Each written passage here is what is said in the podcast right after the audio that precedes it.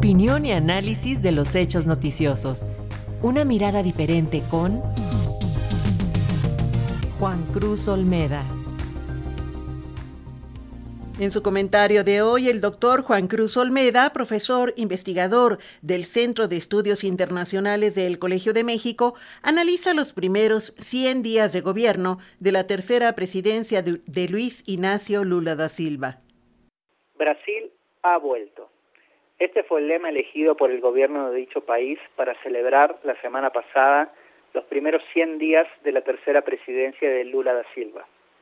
Este hito coincidió con la visita del presidente brasilero a China, en donde fue recibido por el primer mandatario Xi Jinping.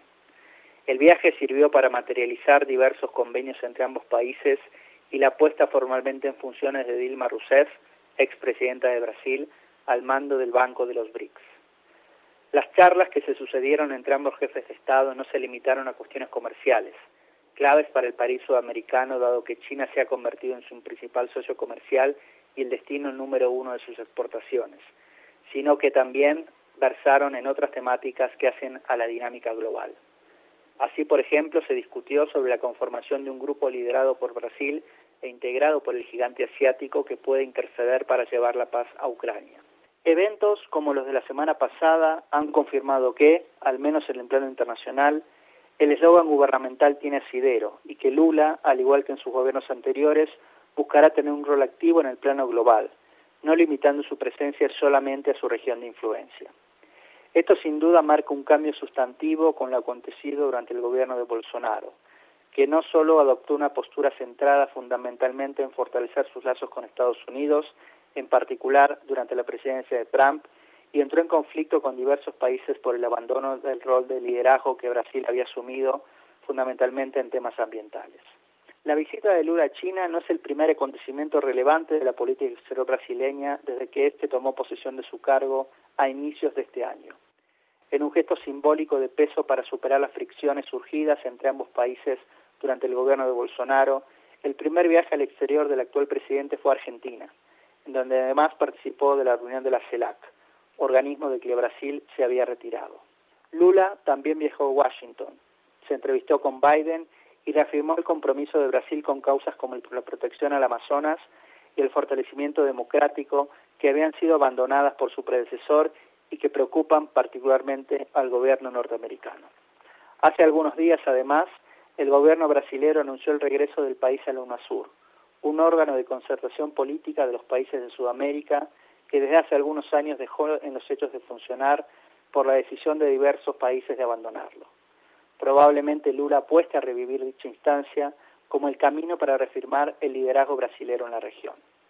En suma, estos tres meses y medio dejan en claro que Brasil, a través de Lula, ha asumido nuevamente un rol activo en el plano internacional y que busca lograr un protagonismo tanto en el plano regional como global. En línea con lo que fue la política exterior de su gobierno en sus dos primeros mandatos, además, apunta a que las grandes potencias vean a Lula como socio estratégico en América Latina sin asumir un alineamiento restricto con ninguna. Sin embargo, este activismo ha contrastado con los problemas que el mandatario brasilero ha experimentado en el plano interno.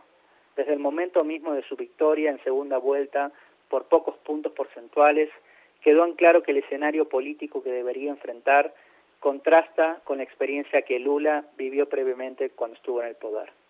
En primer lugar, por la extrema polarización, que se expresó desde un primer momento en marchas de seguidores de Bolsonaro, desconociendo los resultados, y que tuvo su punto cúlmine con la movilización en la capital Brasilia el pasado 8 de enero, que terminó con el asalto de los manifestantes al Palacio Presidencial, el Congreso y el edificio de la Corte Suprema.